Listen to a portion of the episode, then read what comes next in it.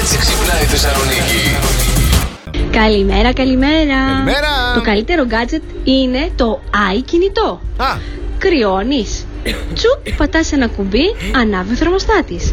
Ζεσταίνεσαι. Τσουπ, πατάς ένα κουμπί, ανάβει το κλιματιστικό.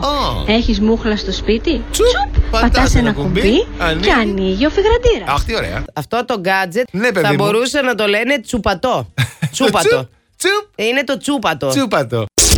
Σύμφωνα με το πρωινό μου στο Sky, ναι, η Τριαντάφυλλος λέει την άλλη εβδομάδα θα ξαναμπεί στο Survivor λόγω των χαμηλών νούμερων. Α, τι ήθελα και το είπα χθες.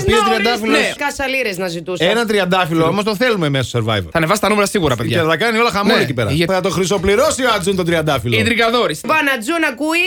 Ναι, ναι, ακούει αυτό τον χωνευτό. Άμα θέλει ιντριγκά, τουλάχιστον φέρει τον τριαντάφυλλο μα λέει και να τραγουδίσει. Τριαντάφυλλο, τραγουδίστη, ωραίο ελληνικό τραγουδίστη.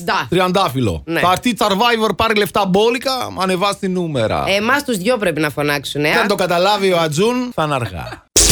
Θα σας πω ένα ανέκδοτο τώρα. Ρωτάει ο Αδάμ την Εύα, γιατί η Εύα του έκανε νοήματα από μακριά. Τι θες πάλι, Εύα, λέει. Βοήθεια, Αδάμ, νησί των Κυκλάδων με 4 γράμματα στην αιτιατική. Σκέφτεται λίγο ο Αδάμ, μήλο. Θα μου το χτυπάς για πολύ καιρό ακόμα. Εντάξει τώρα, είναι εξαιρετικό. Έλα, ήταν καλό. Το κατάλαβαν, αυτοί που είναι ξύπνοι το κατάλαβαν. Να ξέρεις, όλοι το καταλαβαίνουμε, απλά δεν γελάμε. Δεν έχετε χιούμορ τότε, με συγχωρείτε κιόλας. Είναι και αυτό. Δεν φταίω εγώ. Αυτό που το πας, παιδιά. Η Ιωάννα λέει εδώ πέρα, λέει αυτό με το ανέκδοτο έχει γίνει ενότητα, Τι, δεν κατάλαβα. Νόμιζα ήταν μεμονωμένο περιστατικό.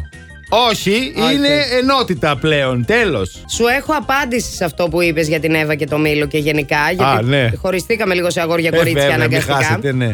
Και θέλω να σου πω ότι όταν σου λέει ο τύπος, ο άντρας, όλη μέρα είσαι στο σπίτι, γιατί δεν είναι καθαρά? Έτσι, γιατί, όντως, γιατί, αναρωτιέμαι κι εγώ βέβαια. Θα σου απαντήσω με ερώτηση, αγαπούλα. Όλη μέρα είσαι στη δουλειά. Γιατί δεν είμαστε πλούσιοι? Α, ξυπνάδες. Κατάλαβες? Εξυπνάδες, ναι, όχι, βέβαια. Όχι, είναι αλήθεια. Έχω αδικό. Last Morning Show. Κάθε πρωί στις 8. Γιατί ό,τι ώρα κι αν ξυπνάς, συντονίζεσαι στο Μπλάς. Κανονικά.